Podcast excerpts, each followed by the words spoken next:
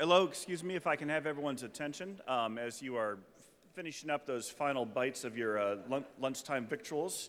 Uh, we're going to be turning now to the content portion. We have a very special treat here um, a keynote conversation with uh, Steve Hadley, the former National Security Advisor.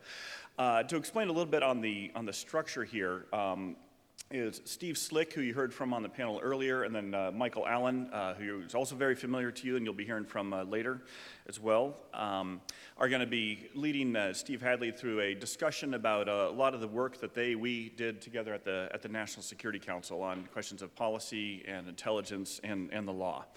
Uh, I don't need to go through Steve Hadley's very lengthy and impressive professional bio in any detail. That's uh, known to all of you here, and it's also in your in your folders. But what I can say, why it's special for me to, in particular, be up here with with the three uh, three of these guys, and the insight I can give you that doesn't appear in the printed bio is, uh, we all became very good friends working together at the National Security Council for President Bush, particularly in, in the uh, second term when when I joined, and Steve and um, Michael had been there earlier. And one of the, uh, I can say without exception that I've never worked for a finer human being than Steve Hadley. And it's not just the way that he treated me and the other staff, but the, the culture he created on the NSC. These were stressful times. Our national security policy was facing some significant challenges. We were dealing with a lot of criticism. Um, and there was any number of moments when staff dissension and tension could have really torn things asunder. And that didn't happen. If anything, it forged us closer in our friendships, and that's why we've all stayed in close touch as friends, and others of us, like Juan Zarate here as well, who you'll be hearing from. And that really starts at the top. It started, of course, with President Bush, but especially with Steve Hadley, um, who uh, in, in public is known as a kind and decent man, but in private is uh, just the same person. And you would really, you, you, and that's not always the case, we can say that. So um, we, we saw him, uh, his sterling golden character behind the scenes. Um, all sorts of ways when he didn't have to be nice and patient with us. So uh, we're in for a real treat here. Uh, these gentlemen will lead Steve, lead Steve through the discussion, and then we'll have some time for questions from the audience as well. So please join me with a warm round of applause for Steve Hadley and his team.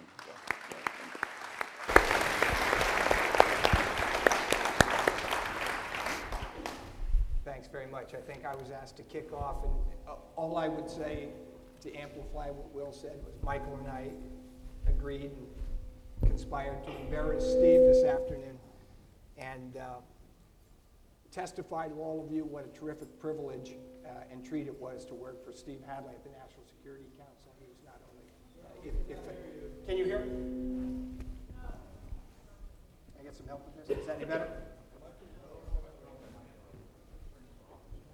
Yeah, turn that one off. Let's do a mic check. Can you hear me? Yeah. Michael? That better? Hello? Can you hear me? Can you hear me when I speak? Yours is the only one that's off. Mine's too loud, and yours is not on and all. There we go. Can we get some technical support here then? Either that or we can get rid of these things and just talk loudly. or we can do the mo- hand mic.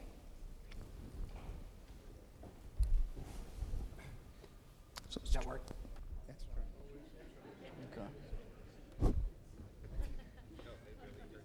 They're working on it back there. Hold on. Okay. Testing. A short conversation. Steve will ask himself questions. Can you hear me? You ready? We can't hear your question, but we can hear Steve's answer. That may be the best of all worlds. Is that better? Okay, great, thanks. So, pardon the, the technical snafu, we'll, we'll get started here. I was asked to kick off, and I did want to amplify what, what Will said. Uh, working with Steve at the National Security Council was a, uh, a highlight of my professional career. I know Michael feels the same way. Uh, not only smart, effective, hardworking, but um, uniformly gracious. Uh, and uh, it was just a pleasure to work for you. All that being said, I know you wouldn't like us to say that, um, we've still been licking our chops, anxious to turn the tables and start asking you some of the hard questions. um, and so off we go. Uh, we're, mindful, we're mindful of the fact that this is principally an educational event. We have a large number of students uh, in the audience. We spent the morning hearing from the leaders of our intelligence community, uh, past and present, uh, about some, some very significant intelligence issues. Steve brings a, a different perspective as a policymaker. And what we wanted to ask him to start off with was giving us a short primer uh, on the kinds of intelligence support required uh, by a modern president and the points of interface between the intelligence community and the policymaking process. And there's nobody more uh, uniquely qualified to provide that insight than Steve, who served as the Deputy National Security Advisor and then the Secur- National Security Advisor for Steve Hadley. So eight years in the White House and a long career before then working with uh, our intelligence community. So, Steve? I want to start off with a story, if I can, that will, I think, capture what I think is the case, which is that the intelligence support to the policymaker is dramatically, dramatically improved over the time that I've been in government. So I first came to the Pentagon and then went through the, uh, out of the, the uh, graciousness of then Admiral Inman, who was Chief of Naval Personnel at the time. He allowed me to be detailed over to the National Security Council, and I arrived there in July of, two thou- of, of, uh, of 1974 as a Navy ensign. And I was told, never tell anybody you're in the service, and certainly don't tell them your rank, because you won't have any influence with anybody. Uh, so I showed up there, and one of the first things I was given was to prepare for a presidential decision about the size of the Navy and the Navy budget. And of course, the size of the Navy is always driven by the number of carrier battle groups you're going to have. And I heard that the CIA was preparing an interagency intelligence study on the Soviet Navy. And so I thought, gee, we ought to have that for the president to read before President Ford makes a decision on the size of our Navy. So I found out the name of the person who was in charge of that process. I called him up. I said, you know, the president's having a meeting in 10, 10 days and is going to decide the size of the U.S. Navy. And I understand you have this study. Is there any way we can get it to the president before the meeting so he can have it as an input to his deliberations? And the person rather archly said that the current schedule called for it to be ready in 60 days. And it would be ready in 60 days. And if I was good, I would get a copy in the mail. um, now, that's, that's sort of the situation as I found it in 1974. I'll give you something now where we ended up um, in the second term when I was National Security Advisor. Uh, every other Saturday or so, Mike McConnell, then the DNI, would meet, and Mike would have the schedule of articles to appear in the President's Daily Brief for the next three weeks. And we would go over that schedule and lay it against the schedule of National Security Council meetings where the President is making policy decisions, his travel schedule, uh, his meetings with foreign leaders, so that the pieces of the, P- the articles in the PD would come in right before the president had need of them because he was either con- conduct a major interagency meeting or go on a trip or meet with a senior leader. The, res- the effort by the intelligence community became so refined that we were really knitting up the intelligence and policy process in real time through that mechanism. And I just think that's a metaphor of where this community has come over the last four decades that I've been observing it in terms of support to the policymaker. For those who have not been in the government, that comes in various forms. We talked a lot about the intelligence briefing that the president gets every morning.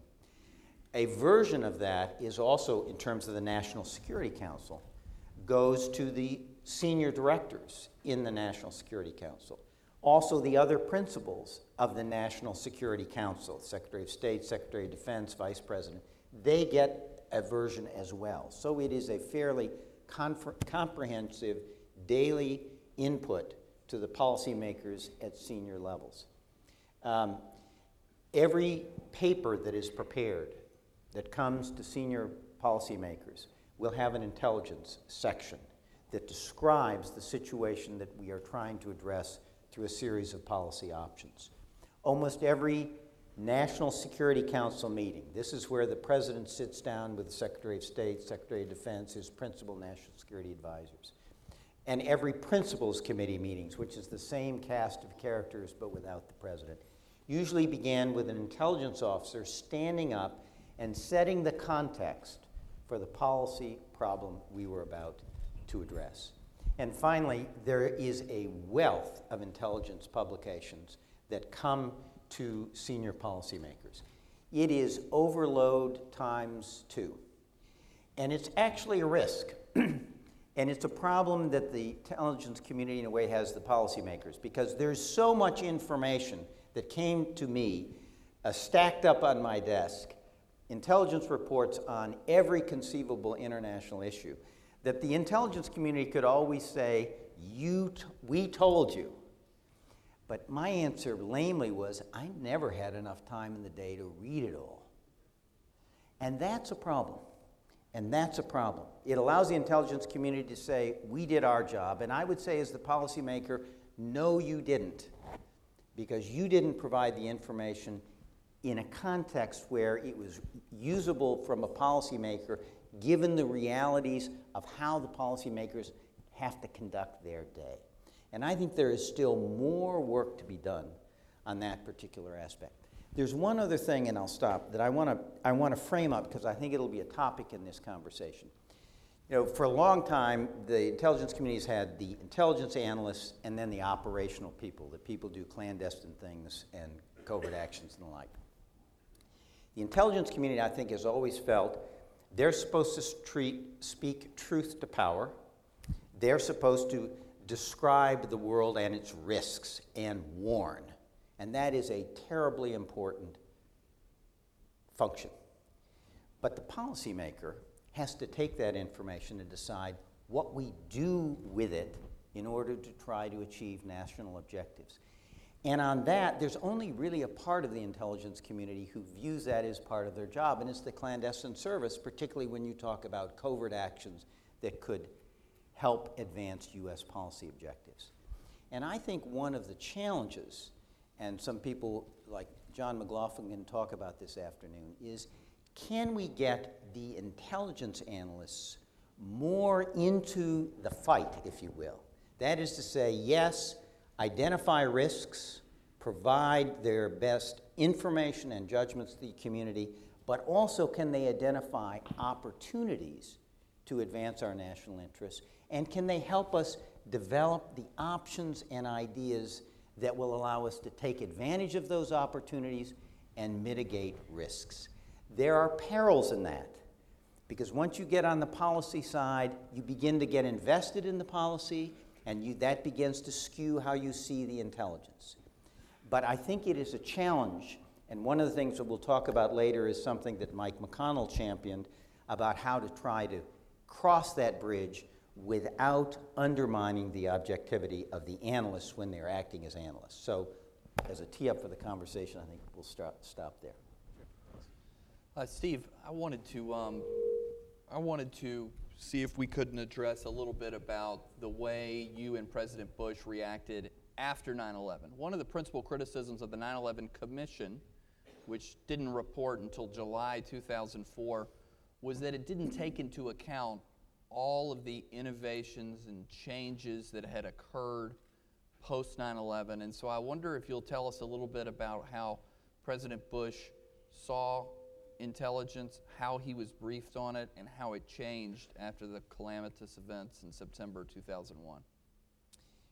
Um, there was a, a, lot that was done, and it quite allowed the, uh, the Congress to, I think, build on that in developing the statute in 2004. So people have talked about uh, the responsibility of the FBI now is really part of the, and I'm sorry about the echo here. I don't know if we can get rid of, rid of it. It's annoying. Um, uh, that they need to become part of the process that was countering terrorism. This thing. Yeah. I think we're going to. Is this better? Less echo? Good. Um, so, what people have talked about how the FBI is now really part of the intelligence community and part of the effort to keep the country safe against terrorism. And all the things that needed to be done in terms of breaking down the wall between domestic and international intelligence and building those kind of analytical capabilities in the FBI. All of that was done. Literally, um, five days, four days after 9 11, at a meeting at Camp David where the president met with his principals, national security principals, Secretary of State, Secretary of Defense, Vice President, to talk about how we were going to respond. I remember he came up to Bob Mueller, um, to John Ashcroft, uh, and Bob Mueller, who was with him, and said, Your job has now dramatically changed. Your job is not any longer just to find people who commit crimes, prosecute them, and put them in jail. Your job is become, to become part of a national effort to protect this country from terrorist attack, to identify attacks and in planning and disrupt them the, before they occur. You guys need to go figure out how to do that mission. Uh, we established something called TTIC, uh, which was, in some sense, an effort to do what the, the NCTC is now doing. And John Brennan was very instrumental in standing that up, getting it started, uh, and starting to develop some of the operational challenges that would be done, would be required and to be overcome if we were going to fuse this intelligence community into a, a single enterprise. So our, uh, the, the system did respond. Some of the barriers to information sharing began to come down.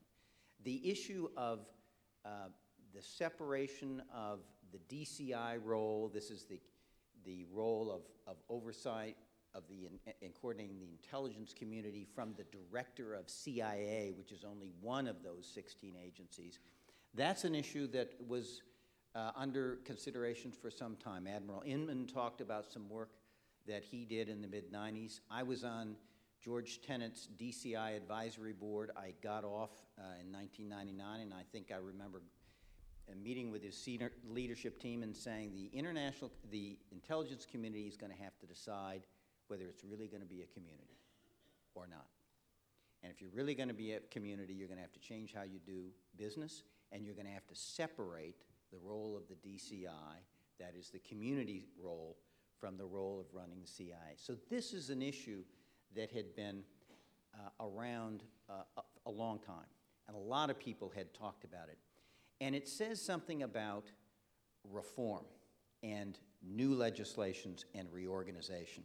That is to say, I think the most effective reorganizations are those that don't try to start with a blank sheet of paper and redesign the system from the ground up, but actually take and harvest, if you will, the thinking and discussions that have been going on for years before about the kinds of reforms that make sense.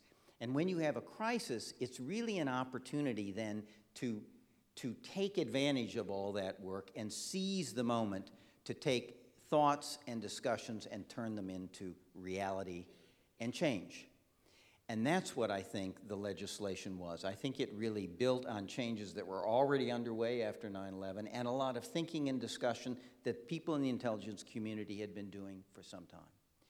And I'm going to run on here uh, for a moment, but I think there's one other thing I think we have to take from intelligence reform, which I think is terribly important.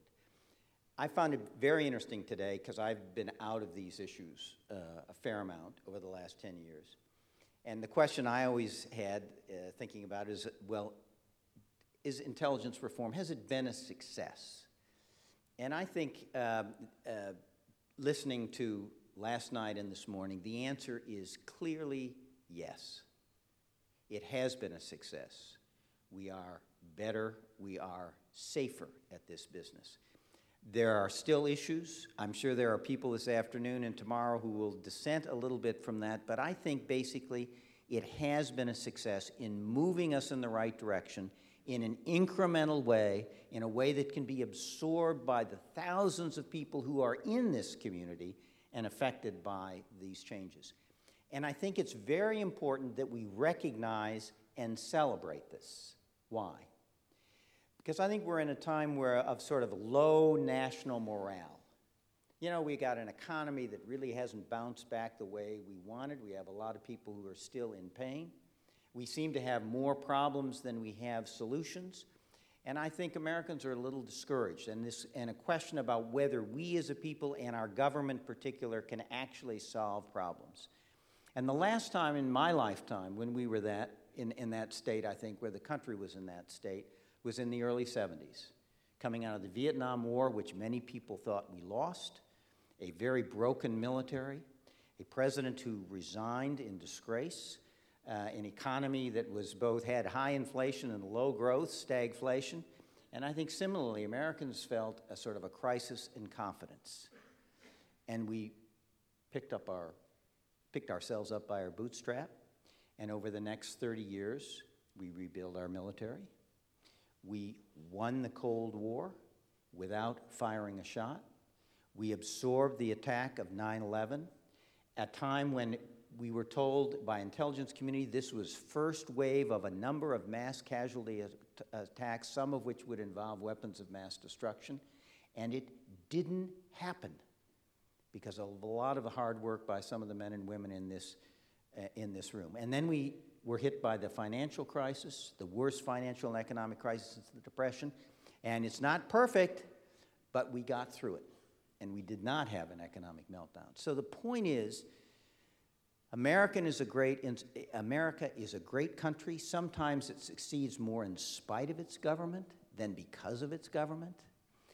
But sometimes the American people working through their government actually can solve some problems and move the country forward. And it's important for us to hold up some examples of that, I think, for the American people. And I think intelligence reform, in its own small way, is one of those examples. Thank you, Steve. That's terrific. Um, as was discussed in your introduction, you were um, at the side of President Bush uh, through the campaign, uh, through the transition uh, after he won the election, and for all eight years of his service as president in the White House. Uh, we've talked a little bit this morning about agility, about adaptation, uh, about uh, ensuring our intelligence community can meet the current needs of policymakers. can you give us a few examples of how intelligence support to the president changed uh, over the eight plus years uh, you were with him, how his needs changed and how the community's response uh, changed. And then also, if you wanted to say something about uh, how you regarded the events in 2007 when your director of national intelligence, Mike McConnell, uh, late in the administration, came in and asked the president for uh, new authority over and beyond, or at least clarifying uh, what was written in the IRTPA. Um, not an easy decision for you or the president, and uh, maybe you could describe that process for us. Um, so let me start with uh, Executive Order 12333. This is, this is kind of the nuts and bolts of how the, in, inter, the intelligence community is going to work. So think about it as if you had the statute of the Intelligence Reform Statute, the IRTPA, it's the implementing document of how that's going to work in practice. It does a lot of other things, but that's one of the important things. And the heroes of this story, and, and, I'm grateful to Jim Langdon for pointing out my role in it, but the real heroes of this story are in three other locations, and one of them is Mike McConnell. Uh, Mike comes into the president late in the administration and says, you know, you ought to re- revise a Reagan era executive order um, uh, taking on all the fights that this will provoke within the intelligence community. And the president, who's, you know, low in the polls and, you know, got wars to fight and soon will have a financial crisis to deal with, says, Mike, do I really need to do this? And Mike says, yes, Mr. President, you do, because it is required to institutionalize the intelligence reform that is an important part of your legacy. My, and, and the president says, Mike, do you know what we're going to do? And Mike says, Yes, I do, Mr. President. I've got a plan for what I think needs to be done. And it was the president's confidence in Mike that caused him to go ahead and say, let's do it. So Mike was the architect of the substance of it. My job was to run a process, which we did. But I found that if I was going to have to run a process, I wanted the President of the United States visibly in my corner. And um, I'll tell you one story. I became National Security Advisor, and I met with the press for the first time. And they all, in a very nice way, said, You know, how are you, Steve Hadley, mild mannered reporter from a local newspaper? I'm being facetious. How are you, Steve Hadley, going to manage these 600 pound gorillas? Condi Rice, Don Rumsfeld, you know, Dick Cheney. How are you going to knock heads and get them on the same page? And I said, I have no intention of knocking heads because I'm 20 paces from the 1,200 pound gorilla. And if we have some disagreements, we're going to walk down to the Oval Office, we're going to talk to the president. He's a guy who loves to make decisions, and he's going to decide them. And this is an example of that. So we said, Mr. President, we're going to need to do this, we're going to need your help. And so the president says, You have it. He did three things. One, he empowered the, evid- the effort and made it clear it wasn't Mike's initiative, it wasn't my initiative, it was his initiative. Secondly, he met with the team, the interagency team that was put together to do it, and he did two things. He said three things, really. One, this is my initiative. Second, if you get disagreements, bring them up to me, I'll decide them. And bring them quickly, because three, he imposed a deadline. I want it done by X date. And the last thing he did, which was equally important, is he used the President's Foreign Intelligence Advisory Board, then called the President's Intelligence Advisory Board. He used that as an outside check and prod on the system because they were the, a supporter of this uh, initiative. Uh, they had some views as to how it needed to be done, and they met periodically with the president just to keep it on his agenda and give him a little report card on how Mike and I were doing. That was a good formula. And it's, it's actually a process that worked well, and it worked well in large measure because the people in place, Mike Hayden, Mike McConnell, Bob Gates, and others, were all people who had worked together, they were professionals, they knew their business, and they were willing to make the process work by their personal involvement. Steve has written a very nice article about this. I think if you despair on whether government can ever work and get something hard done, read that article. It will reassure you that it can be done. We did a number of other things. Um, I'll, I'll tell you one thing. In the 2004 election, there was in the White House a view that members of the intelligence community were leaking information to the press in order to try to undermine President Bush's efforts for reelection. I don't know whether that was true or not, but it was the perception in the White House. And this is a problem because the president needs to have a relationship of mutual trust and confidence in the intelligence community. So one of the things we, Mike Hayden and Mike McConnell and I decided to do is we needed the president to be able to put a face to these intelligence analysts. So we started a practice whereby people would, who had prepared intelligence items for the president's morning intelligence briefing would come in and brief the president personally so he could see them. They would have a face on these items. And he would push them and he would ask questions. He was not politicizing intelligence. He was not trying to get them to change their view. And he would say at the end, Now I know I pushed you pretty hard. I'm not trying to get you to change your views at all. I just want to understand why you believe what you believe and with what conviction you believe it, because that'll tell me how much I should rely on it. It was a very constructive process. Another thing we did, you know, when presidents get an information that says you have a problem, the first thing the president wants to do is say, So, how am I going to solve it? And in the morning intelligence briefing, it was always the vice president, the chief of staff, me, and intelligence people, the DNI, the DCIA. None of his senior policy people. So the president had a temptation to get the intelligence report and then say, So, what are we doing about it? Hadley. And I decided this was a pretty lonely place to be. So we started something which I think was very effective. On Wednesday of every week, we would save those intelligence items that we thought would, were not time sensitive and that would provoke a policy discussion. And we invited the Secretary of Defense, Secretary of State, Chairman of the Joint Chiefs, uh, others as necessary, sometimes Secretary of the Treasury. And we would, they would all take the intelligence briefing, and then we would have a preliminary policy discussion. So the president would have a sense of what was being done and what could be done, and then we would take that into the policy process. I think it worked in a very effective way.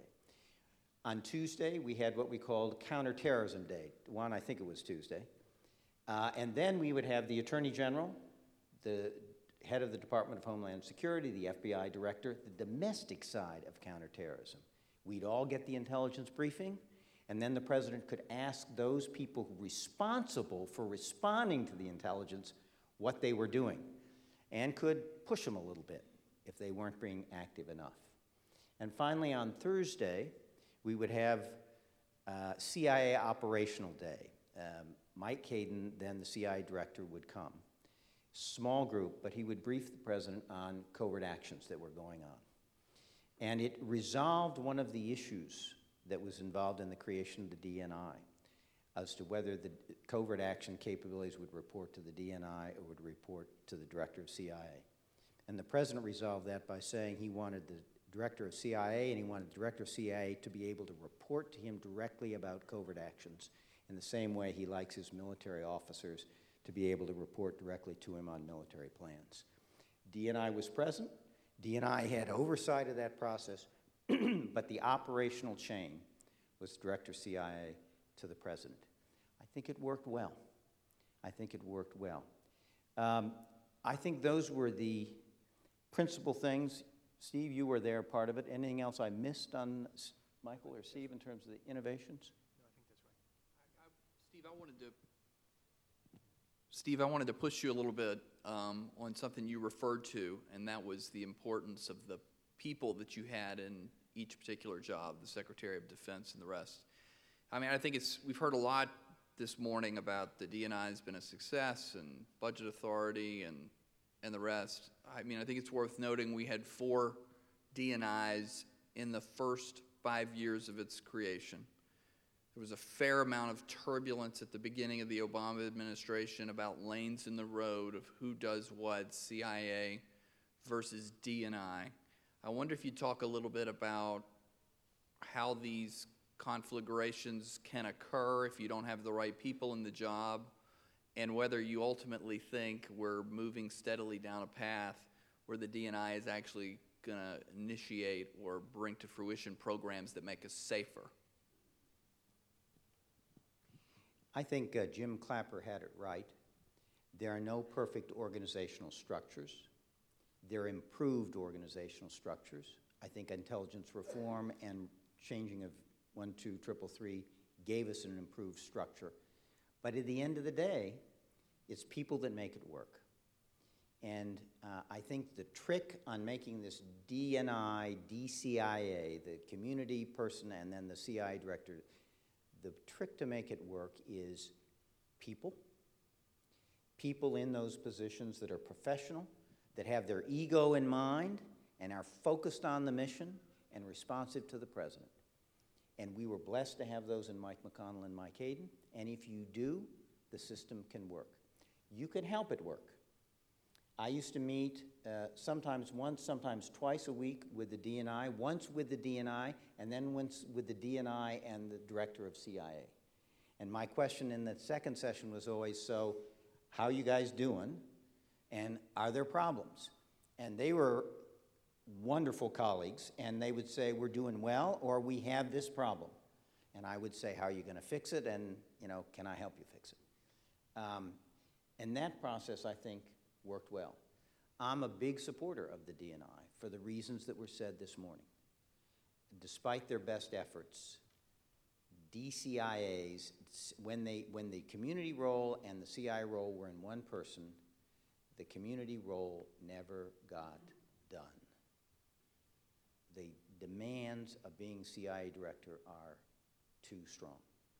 Uh, and a, a recent CIA director said to me, You know, I'm the biggest proponent of the DNI there is. I said, Why is that? He said, Because it allowed me to concentrate full time on managing the CIA. And in these times, it requires it. So I think, uh, I think it's good. And uh, I guess the question I would put to you, both of you, is if you were king and could rewrite the legislation, would you do it? Um, Quick answer to that, Steve. My view is uh, no. First, I can't foresee a set of circumstances absent a, a major intelligence failure and, and uh, calamity uh, why the Congress would take up changes to the IRTPA.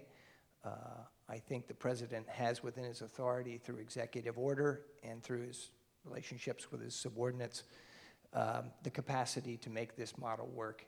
Um, there is, I would probably lean towards uh, Mike McConnell's case uh, on a number of those issues we resolved in the executive order uh, coordination, uh, give him a slightly stronger hand. Uh, but I wouldn't favor legislation. I don't think it's necessary. I think this is a generational, a cultural change that has to happen within the intelligence community. It is happening a little more slowly than I would like, uh, but I think uh, as this new generation uh, takes command of intelligence activities, and as um, more and more people in the intelligence community learn what goes on outside the gates of their headquarters compound, uh, we're going to be just fine, and we're going to end up with a more effective, collaborative, more closely integrated intelligence community. Um, I, I certainly wouldn't try and reopen uh, the Intelligence Reform Act. Um, you know, I, when I studied what happened in 2004, I was sort of fond of saying there was not one but two intelligence failures in a three-year period. You had a nationally prominent 9/11 commission that commanded the national media for many, many months, and more or less had incredible influence. You had an almost entirely united Senate, and with all of these factors going in your direction, an active group of, of family members who had been harmed on 9 11, with all of these factors pushing for a maximalist DNI position, the Intelligence Reform Act of 2004 is all you got.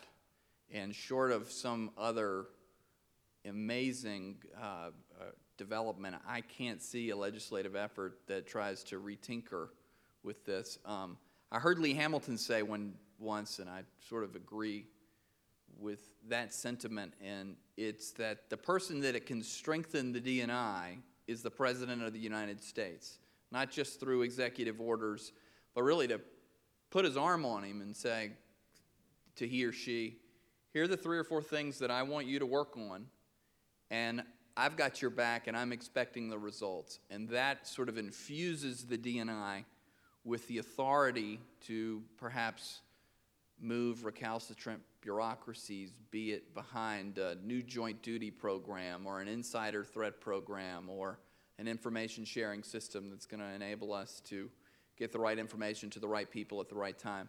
So I'm not ready to open up the legislation and go through that again.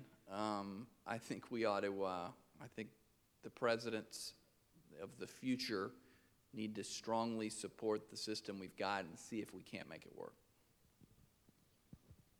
I want to mention one other thing we did, and again, Mike McConnell was the hero on this one. I mentioned earlier about is there a way, without undermining or compromising the objectivity of the intelligence analysts, is there a way to harness their expertise not only to identify problems and risks, but also develop opportunities, identify opportunities, and help develop strategies to take advantage of them?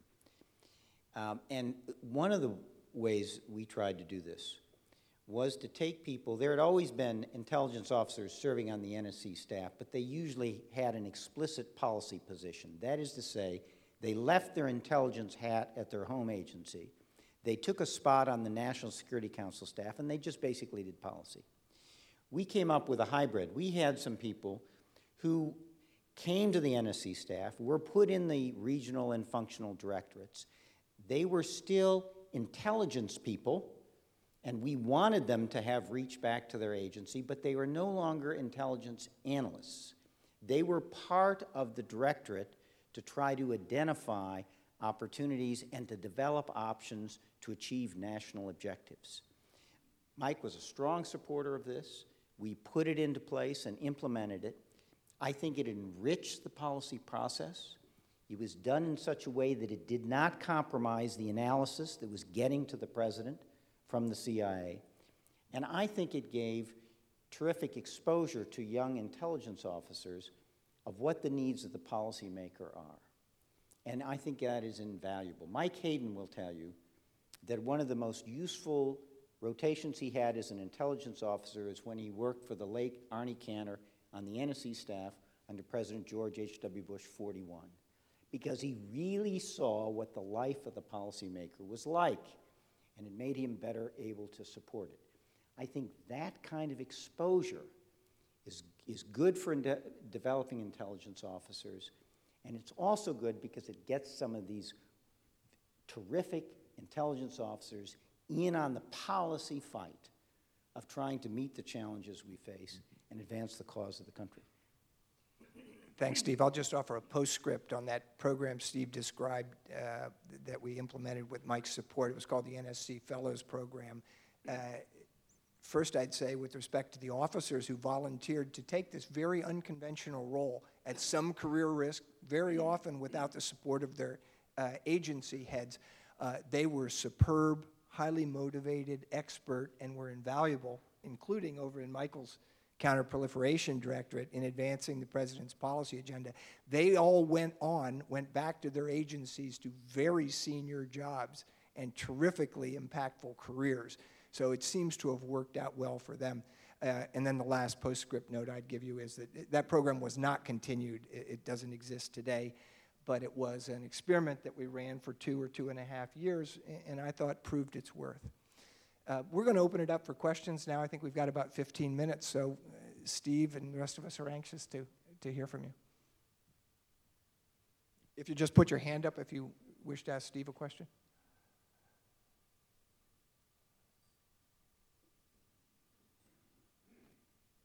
I see we have a gentleman back here in the corner. Thank you. Uh, Thank you all for doing the panel. Appreciate it. Uh, Steve, I wonder if you can talk for a minute. You, you, you need, in the interest of full disclosure, to identify yourself. Uh, my name is Peter Baker. I'm from the New York Times.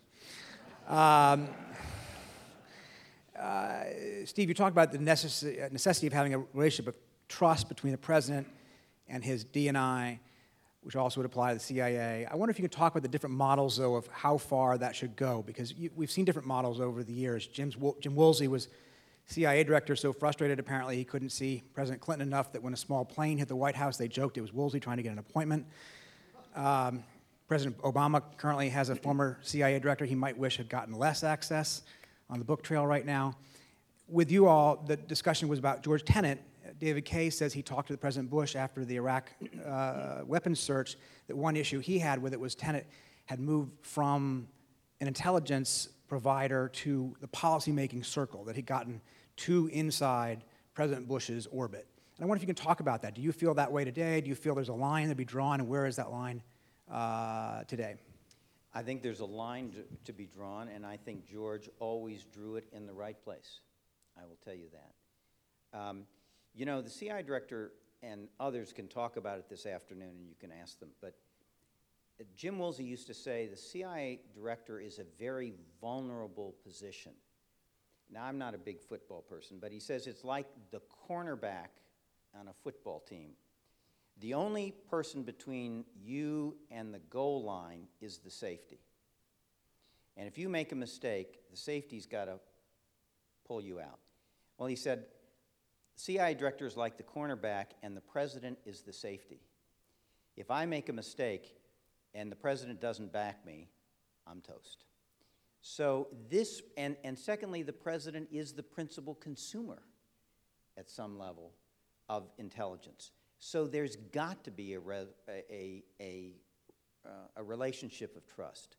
But that part of that relationship of trust is that the CIA director or the DNI will tell the president like it is. Because while presidents don't like bad news, they know that there, that there is uh, no substitute for getting it and getting it early. Because bad news does not get better with age. So part of that relationship of trust is that the president has the CIA director or the DNI's back, but the CIA director and the DNI will tell truth to power. That's part of the deal. In terms of the policy process, you know, when you'd have, I, I, had another thing I did, I had a Tuesday afternoon meeting in the National Security Advisor's office just with the NSC principals without the president. Vice President, Secretary of State, Secretary of Defense, DNI, Director of CIA, Chairman of the Joint Chiefs, my deputy is a note taker. I served them soft drinks, pretzels, corn chips, and warm cheese dip. Why did I do that? Because in the afternoon, people get cranky. And if you give them a little food, it improves their mood. And interagency cooperation actually gets better. And, and we would deal all, with all the difficult issues. And there, as in subsequent principals and NSC meetings, the CIA director would say, I'm the intelligence guy, I'm giving you my intelligence. Now you're asking and I would say, fine, George, that's great. What do you think we ought to do? You've been looking at all the intelligence, you got this great building of people. What do you think we ought to do? And George would always say, stepping out of my role, here's what I think we ought to do. I think you can manage that, and I think you need to manage that because the CIA director and the DNI are enormous resources to help you think through how to handle these problems. I know George has that rap. I spent a lot of time with George Tenet. I thought he handled his responsibilities admirably. I want to mention one other thing before we adjourn. We can talk about uh, what intelligence community new, needs to become. I've got some views about that. Flatter, more agile, more integrating, not destroying stovepipes, but integrating across stovepipes, empowering and enabling these young men and women who are coming into the service. We've got to do one other thing. Iraq WMD, in my view, was not an intelligence failure. It was a failure of imagination.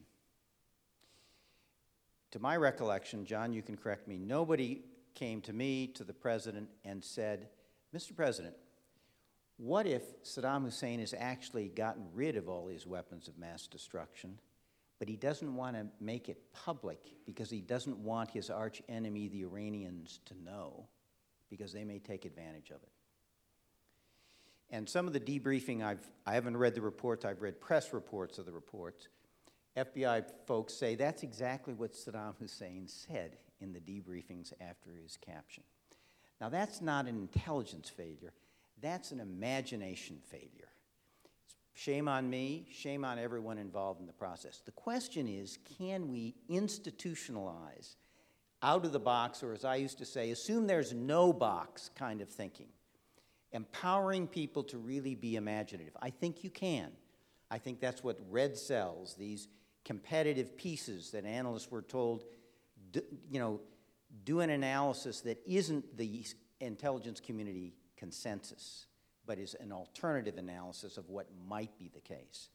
Having not ties not just with outsiders, but with outliers, people who we know don't accept the, the uh, consensus. And finally, I think that's one of the opportunities for the DNI, who's not briefing the president, who can sit back, look over all of the intelligence, and have that question Always asking the question, what are we missing? What are we missing? Because I think we've got to find a way how, do you, how you can institutionalize that. Terrific. I think we have a few more minutes for questions. Hands up. Will, shoot.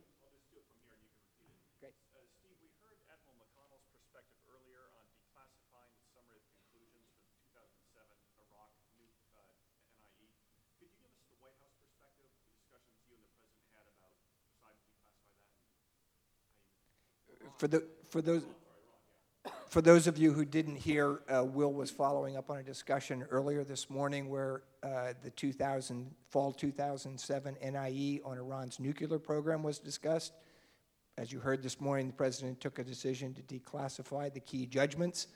Uh, that was a controversial decision, caused you know, a great deal of uh, Sturm und Drang uh, in various systems, including some foreign capitals and Steve was present, and so we'll ask for his view on that.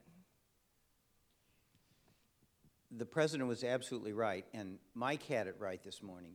The problem was that prior national intelligence estimates on Iran, the key judgments, had been declassified and had been briefed to the Congress.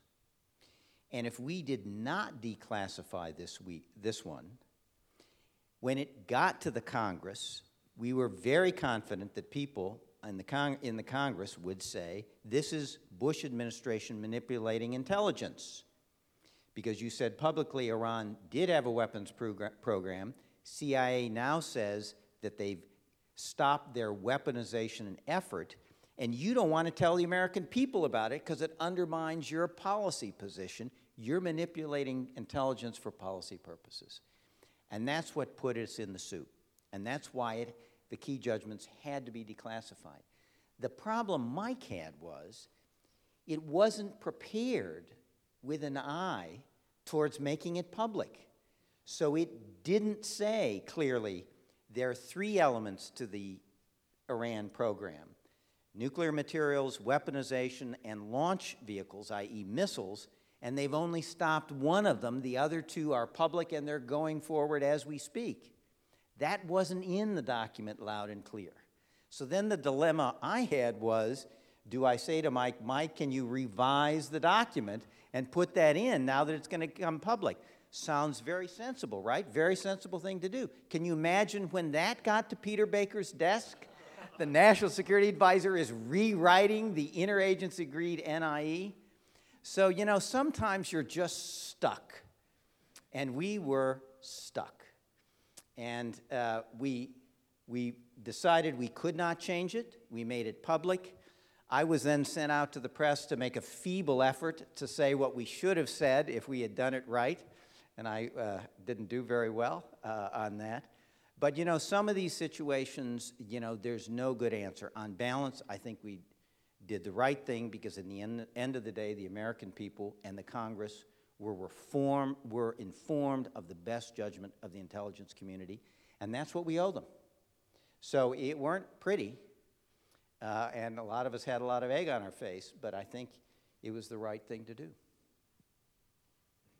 Thanks. We'll try one more question here before the clock strikes zero. Uh, we have a gentleman in shirt sleeves in the back center here. Can we get him a microphone? Great.